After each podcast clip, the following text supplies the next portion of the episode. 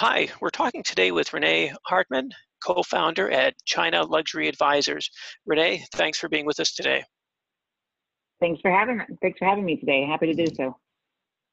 Yep. Now, Renee, you know, you and I, we've been talking a lot about Chinese travelers and how big of an impact on e-commerce that that they're having.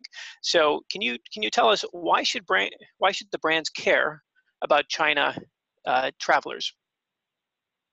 So I think you know when brands are looking at the consumer, um, when, you know everybody talks about how important the Chinese consumer is, and they're really, you know, especially when you look at the luxury sector, they're really becoming a major, major contributor of the overall global luxury sales. And when you look at that contribution, actually 70% of China's luxury sales actually occur outside of China. So even when you're looking at the impact of global luxury sales, you really have to look globally, not just inside of China, but what that consumer is spending outside of China the other thing that we see is Chinese tourism is just booming right now. It's by far the largest market in the world.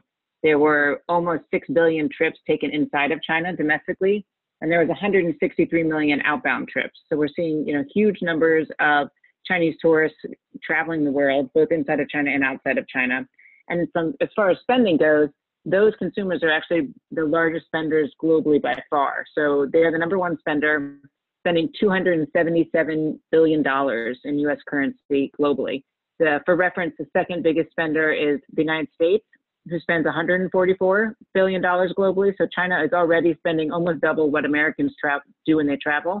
And Germans, who are always kind of seen as one of the biggest spenders while they travel, people from Germany are number three and they spend 94 billion. So you've already got China almost tripling what Germany spends overseas. So when you look at the impact, the amount of money that they're spending both on luxury goods outside of China as well as in the travel industry is really a huge impact that brands can't ignore anymore.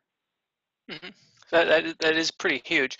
Now, so that all sounds good, but from a brand perspective, how can the brands actually capture uh, these tri- Chinese travelers and capture those sales? Yeah, we, we get that question all the time. I think that's, uh, you know, it, it's obviously a huge opportunity. And I think everyone can agree that, you know, this is the right place to be going after the, that consumer. And the question becomes how. Uh, so we really break it down into two different types of approaches. So the first approach we'd say is for brands that already have a big China presence. So the ones that, you know, the Chanel's, the Prada's, the Coach, the Michael Kors, the L'Oreal brands who have a huge presence in China. They've got great brand awareness. They've got a huge China team. They've really been in the market for a long time. So they've got they they have already established a demand with the Chinese consumer, and they have you know pretty ubiquitous brand awareness. So then it becomes you know how are you driving that consumer who maybe you know maybe they're a consumer who loves the brand, they're traveling overseas. How do you drive them to the right sales locations and make sure that you're capitalizing on their traveling time, making sure that you're driving awareness of collections while they're overseas. So for that consumer group, uh, we really work with the brands to drive um, targeted advertising and targeted outreach to those consumers. So a couple different ways we do that. Um, number one, we work with a lot of Chinese media overseas. So the Chinese media is really getting a lot more adept at geo-targeting. So we're finding there's certain media who can geo-target that consumer once they're on the ground in the country. So you are able to actually pinpoint that customer by their mobile and by their location, serve them some targeted ads that are you know, promoting relevant collections, promoting things that are they know from China and then driving them specifically to the store. Maybe sometimes you have an offer, maybe sometimes it's just you know awareness of limited edition collections or something they can only get in that that country. And so that's really a, a great targeted way to reach them and then drive them specifically to, with a call of action in the in the loca- in the different location in certain different countries. Um, and I can give you some examples about that later.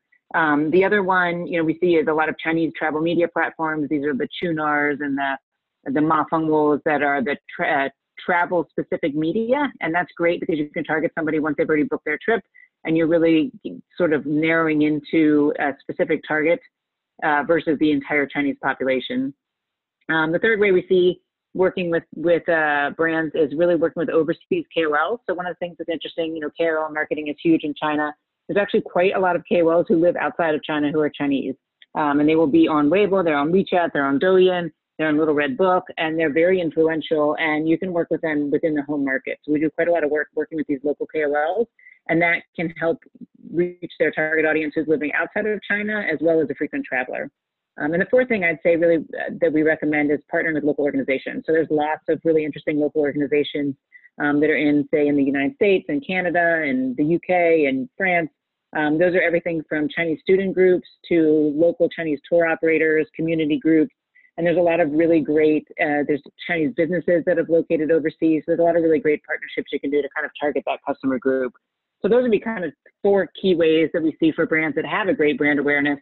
Um, there's also brands that don't have great awareness. So we also hear from brands that say, hey, I haven't really started targeting China yet, um, but why not target these overseas consumers before I go and enter the China market? And we think that's a great idea too. It's just a different approach. Um, with that approach, it's really more about building your brand awareness with the Chinese consumers. So that's when we talk with people about setting up their social channels like the WeChat and the Weibo, making sure they're working with lots of KOLs to do product seeding. They're, you know, need to make sure they're being talked about on Little Red Book and Douyin and all the popular social channels.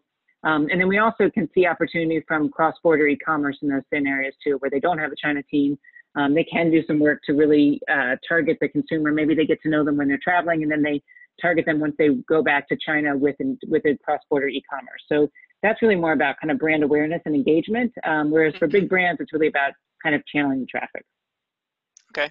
Well, those are some, you know, obviously it's, it's great to talk with the expert uh, in this area and uh, get your get your thoughts and understand, you know, what really happens and what are the best ways to uh, to go about this.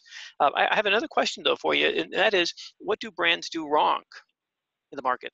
Yeah, I mean, I'd say the the biggest area we see um, brands going wrong is really has to do with the internal organization and kind of the internal alignment between the China team and the rest of the world. So the traditional way that brands kind of looked at the consumers, they looked at it on a country by country basis. So you know they looked at um, country P&L. So the China team is responsible for the China P&L.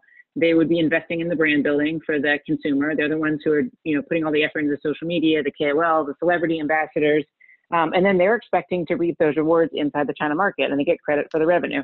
Um, what ends up happening though is that the consumer is really shopping from a global perspective. So they're, you know, when they like brands, they're shopping across countries. So they're they're looking at different prices, they're looking at different availabilities, uh, and they're not really considered. You know, they love if they love a brand, they'll be happy to buy it anywhere. So that from that consumer's perspective, it's going to be most of the time it's going to be cheaper to buy the product overseas, and so they are, you know, looking to shop overseas. And so what we see a lot of times is that the, the, the company is ending up looking at them from a country standpoint versus a demographic.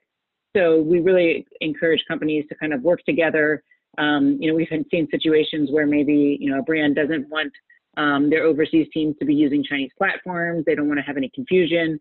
Um, but really, the consumer is a global consumer. They're using WeChat 100% of the time while they're traveling. I think we, you know, we have some stats on this, but I believe it's like over 90% of the time they're using WeChat while they travel. They're looking at destinations. They're doing research. They're sharing things with their friends. So that consumer, when they're whether they're in France, whether they're in the UK, whether they're in Hong Kong, whether they're in um, you know Japan, it doesn't matter where they're located, whether they're in mainland China. They're they're looking at um, specific uh, countries. Uh, sorry, they're looking at they're they're on WeChat all the time, regardless of what country they're in or regardless of where they are. So they are um, really a global consumer. Okay. Now, and obviously, you've been uh, working on this for, since uh, 2012. Uh, can you tell me some of the success cases that you've had in the industry? Yeah, we have a, um, a really interesting case that we did with Michael Kors, um, and there's a case study on our website, um, which is at um, www.china luxury advisors. We have a case study there. Um, and this is, Michael Kors was a great case. We actually worked with their US team and we did some targeting using WeChat overseas targeting function. So the way that it worked with that ad campaign, we ran a specific um, campaign with Yang Mi. They have Yang Mi, who's one of their Chinese celebrities um, inside of China. And basically what they did is they used that imagery to target consumers um, once they were overseas. So we ran three different ads on WeChat. Um, one was an inbound ad, which is inside of China to kind of seed them for people who are intending to travel. So we seeded the concept with them prior to leaving China. And then once they arrived in the in the U.S. market, WeChat has a targeting function that is for people who have been in the country for less than 30 days. So we were able to target that consumer um, with specific product campaigns that are relevant to them that they knew with the Chinese ambassador. And then we linked to store locators um, so that we could give them very specific instructions on where to go. And then we gave them a special offer. So that way they had a special offer with a barcode and they were able to go into the store and then scan the barcode to get their special offer. So it's a great way of kind of really looking at end to end, using WeChat as that key um, connection piece so that we work, you know, we serve them with ads that were relevant to them. We did it on the platforms that they use. And then we also were able to pinpoint their locations and then drive them with a specific call of action to a, to a retail store. So it's also, I think, a great example of an offline, I mean, sorry, of an online to offline campaign that was really able to um, work across countries. So there's a, a, great case study. We have quotes from uh, both from Kors and from Tencent. Um, the, the, return on on uh, ad sales was, you know, was just really, really big. Um, and so it was just a great campaign. And I think just goes to show you how you know, by working across countries and using some of the great work that's been done in the China market overseas, um, that's something that can have a really big impact with the Chinese consumer while they're traveling. Mm-hmm. Renee, that's uh, that's fascinating. I'll make sure I'll take a look at that uh, that case study. Uh, just to wrap up, how can we con- how can we get in contact with you? Sure. Um, so you can go to our website www.chinaluxuryadvisors.com, um, and my email is Renee R E N E E at chinaluxuryadvisors.com. So look forward to uh, to getting in touch. All right, Renee, thank you so much.